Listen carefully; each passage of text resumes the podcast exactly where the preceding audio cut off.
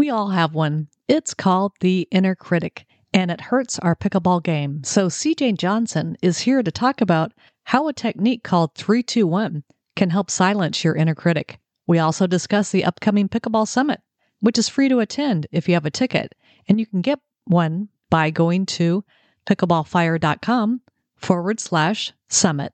Let's get to the intro to hear from CJ. Welcome to the Pickleball Fire podcast, where it's all about pickleball.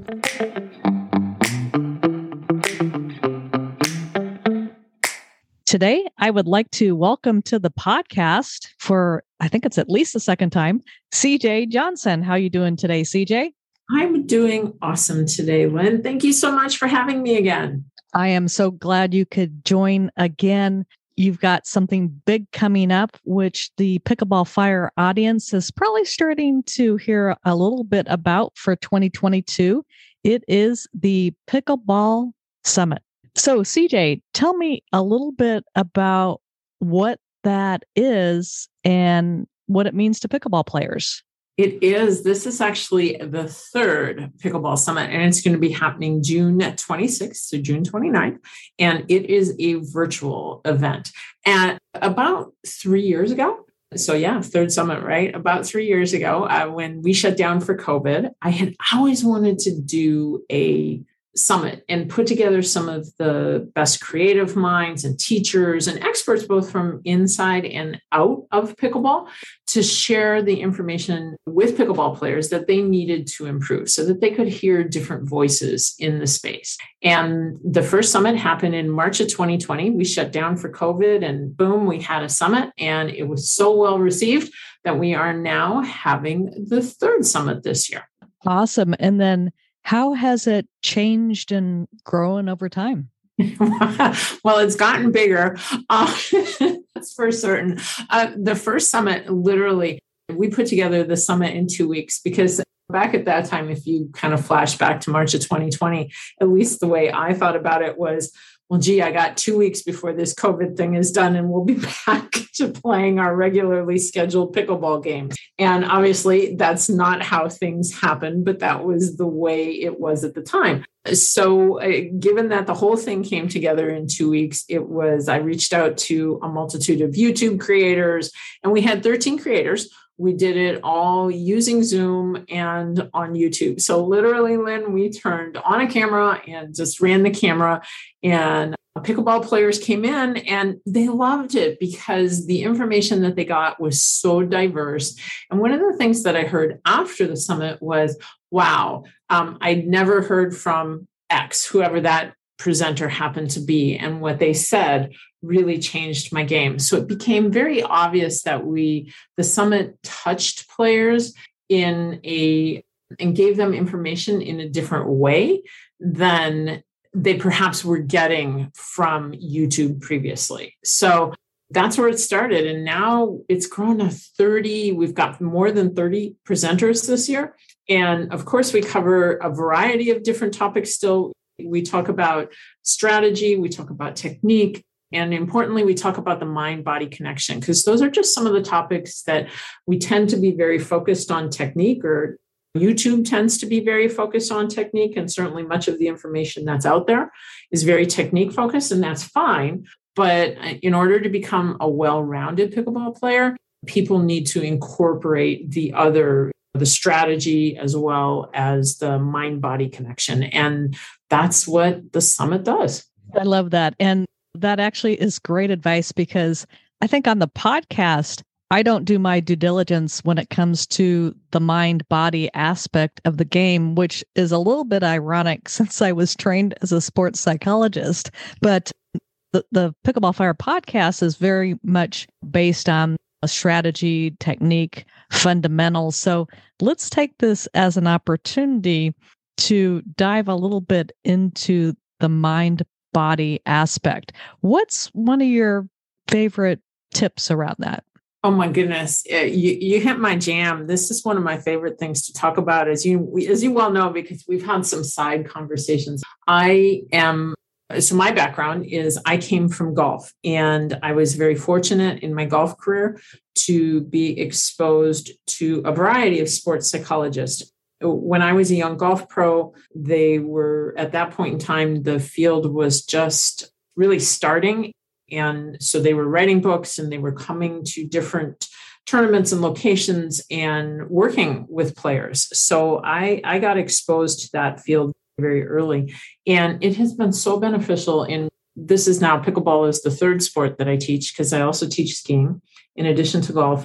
And having the tools to mentally deal with not just adversity, the learning process, the expectations that we set for ourselves, things like that. Having those tools definitely gives me a leg up, often in terms of performance, but more in terms of how I feel about with the game. And Tony and I like to, to talk about it this way. We like, and, and this is actually a borrowed term from Coach Peter Scales, is our relationship with the game. Because we all have a relationship with pickleball. And sometimes, at least for me, when that relationship gets out of whack, that's when I am not happy on the pickleball courts. And I, it, there are things that we can do to maintain that relationship, to maintain a healthy relationship. Let's put it that way. And so, what would one of those things be that people can do? So, one of my, and there's a ton of different things, but I, so I'm always trying to learn something new. And one of the presenters that we have coming on to the podcast wrote the book Sports Psychology for Dummies. His name is Dr. Todd Kays. I, I before inviting him onto the to the summit, I, I had picked up this book, and what made this book extremely different from other sports psychology books that I'd read previously, there were actionable tips in the book. Many times, sports psychology books are either very kind of theoretical in nature or just at a much higher level. You, you don't always get the go do this. So one of the one of the things that i've borrowed is it, it's about the inner critic and i think we all have an inner critic and that inner critic has been addressed in a multitude of books that I've written the or read. The Inner Game of Tennis, uh, Coach Pete's book, which is Mental and Emotional Training for Tennis, Compete, Learn, Honor. But the inner critic for most people is generally pretty loud. And even though I control my inner critic most of the time, it can get very loud. And sometimes it gets loud over performance. So one of one of the techniques that I've been applying from Dr. Kays' book is a technique that he called three, two, one. So the three would be three positive things you did in a game or a practice. So and I'm just going to back up just a touch. You need to write these down. There's a, a lot of power in just writing things. So after you finished your day, either your game or your practice, write down three positive things you did. Then what you want to do, the two is now two things you learned about yourself. And, and the way that's phrased is extremely important. This is not two ways I messed up. That's what the inner critic wants to tell me is, oh, you messed this up today. You did not do this well today. So it's two things you learned about yourself. And then the last one is one thing that you're going to do in the next 24 hours to improve. So I love the 321 because it's very easy to remember. But the most important thing that it does for me and that I see it doing for the students that I share this technique with is it reframes a practice session. Because what amazes me is I can have a practice session where whatever I practice goes well, except for let's just say one shot. So I practice three or four different shots. They all come off perfectly. But I practice, let's just say I practice ground strokes, and my ground strokes are just not on that day. I'm hitting them long, I'm hitting them wide, whatever it may be. It, I can so easily walk away from that experience just completely forgetting about all the positive things that happen and internalizing the ground stroke and the the fact that the ground stroke wasn't where I wanted it to be so that the next time I go to player practice I'm taking that negative mindset with me and um, framing out that next practice session and going to a negative place. So that's one thing it does. The second thing that negative side can do is that negative side, as I said, can really change that relationship with pickleball.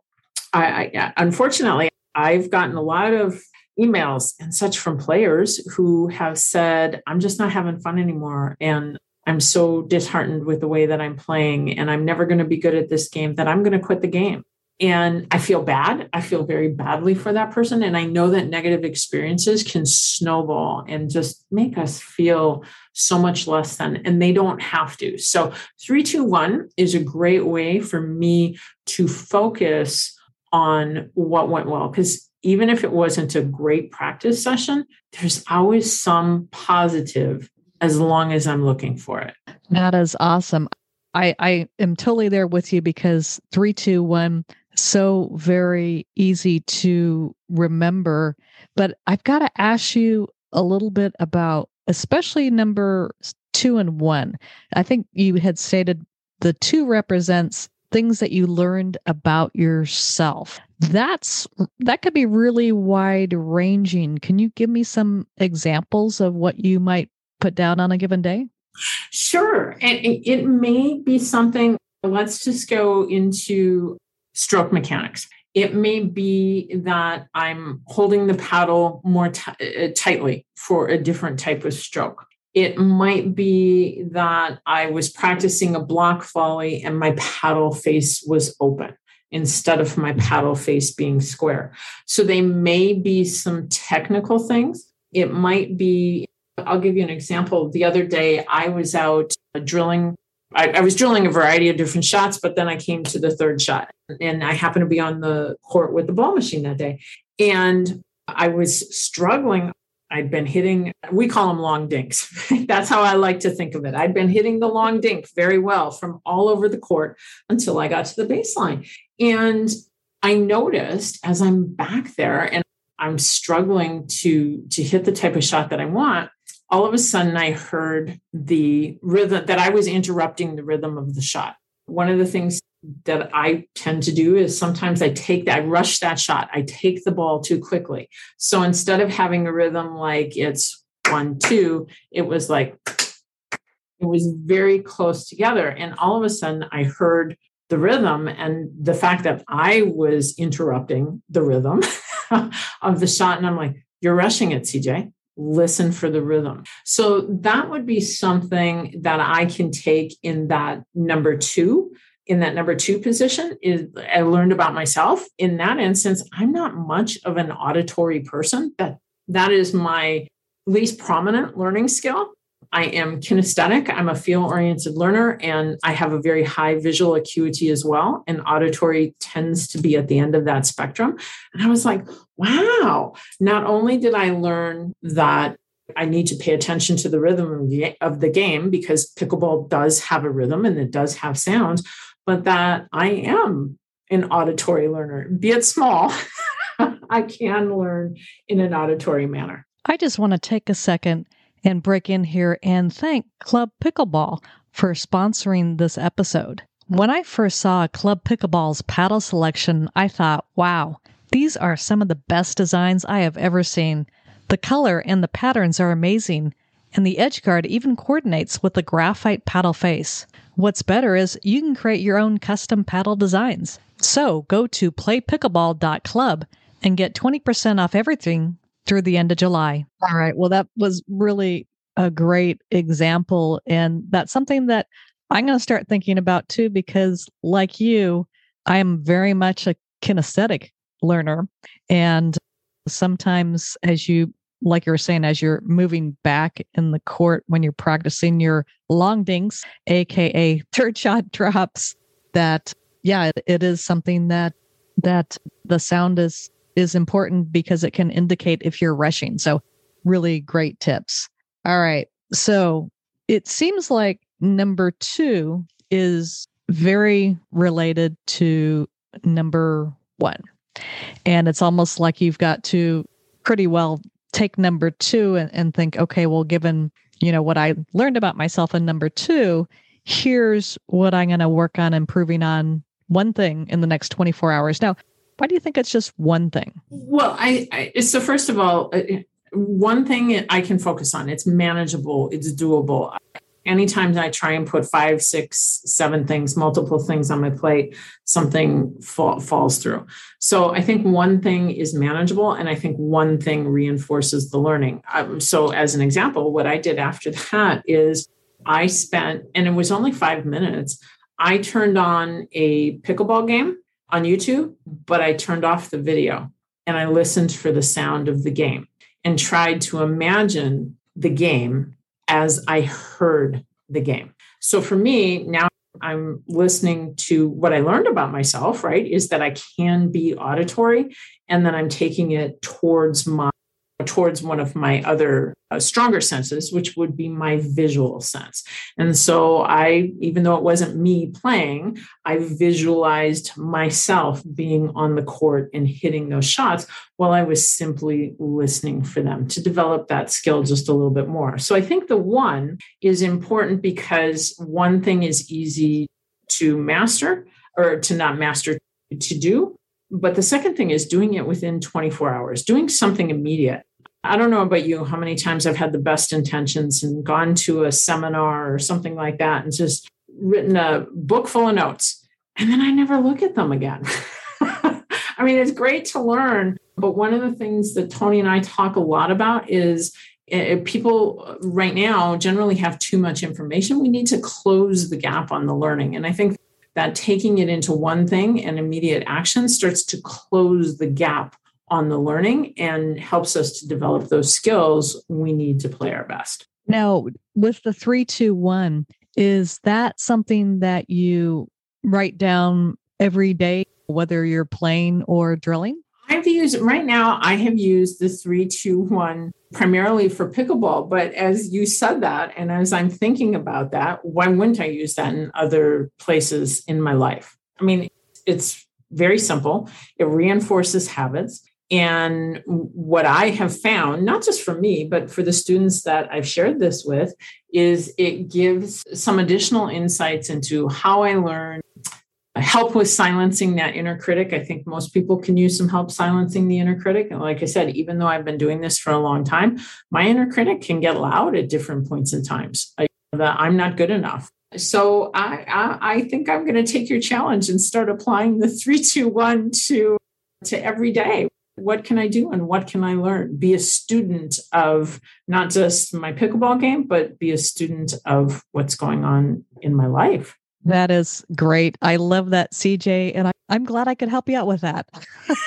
Thank you. Thank you so much.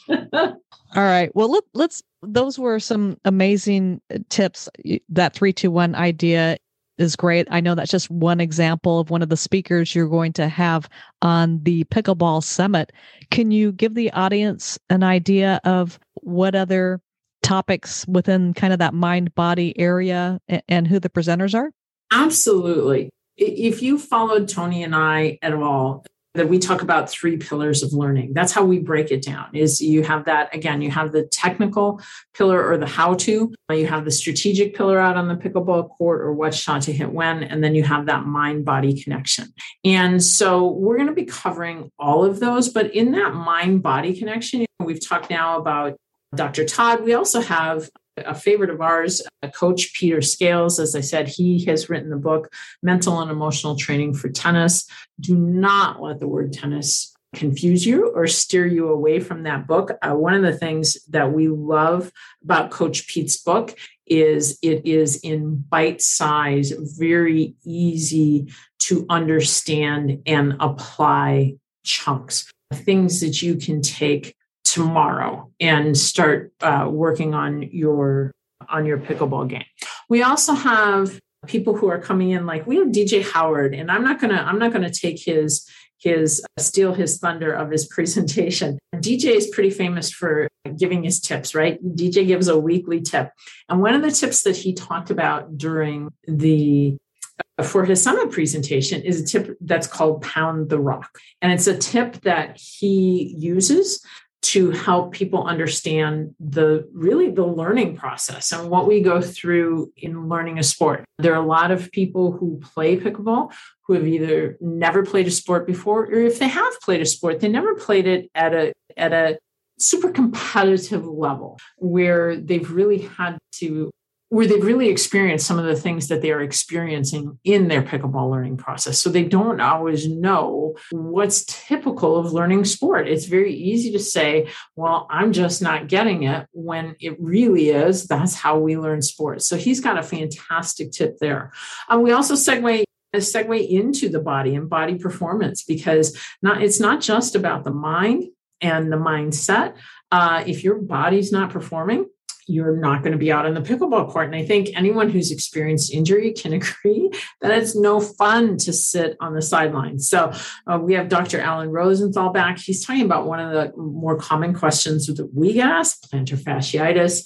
If your feet are bothering you, uh, not only is it painful being out there, but that's potentially impacting your knees and your hips and all of your lower body joints got Carly Pennifold coming in, and she is talking about some acupressure techniques to help to relieve some of your upper body woes. Another thing that a lot of people suffer from, and I did too when I first started playing pickleball, were golfers and tennis elbow. And then, so we have a variety of presenters talking about uh, those types of things to help you stay not just active and playing your best pickleball but the the added benefits these are things that carry on into our life. Just like you asked about the 321 are you, is it only on the pickleball court? And it's well duh no it's not only on the pickleball court. It's the same thing for the body connection. If we're doing some of the things off the pickleball courts we're just going to move through life more easily and with less problems. And there's enough problems. Just take care of our minds and our bodies, and hopefully it makes it a little bit easier. All right. I know from just this conversation, there are going to be so many people interested in the Pickleball Summit. Just two things on this remind people of the dates, how they can access it. I guess three things. And what does it cost? Absolutely. So, again, the dates are June 26th through June 29th. This is all virtual, this is all online. You do not have to travel anywhere. You can watch this from the comfort of your own home, or you can have a party and have some people over and watch it on the watch it on the big screen. The cost is free to attend the summit. And I know that Lynn from Pickleball Fire will be sharing a link to get your free tickets on the 4th of June, which is a Saturday. So she can provide you with all that information. All right. Well, once again, CJ, I so appreciate you coming on the Pickleball Fire podcast. You always have some great tips and letting people know about the Pickleball Summit. I know everybody will enjoy it. Thank you for having me, Lynn. And it's great to have you. To, to, and, and uh, I don't mean to be remiss about this. Lynn is going to be on one of our panel discussions as well. And you do not want to miss her because it's our turn to flip the script and to interview the nor- the person who's normally conducting the interviews, and she's great. Well, thank you, CJ. I appreciate that, and I'll look forward to taping that soon.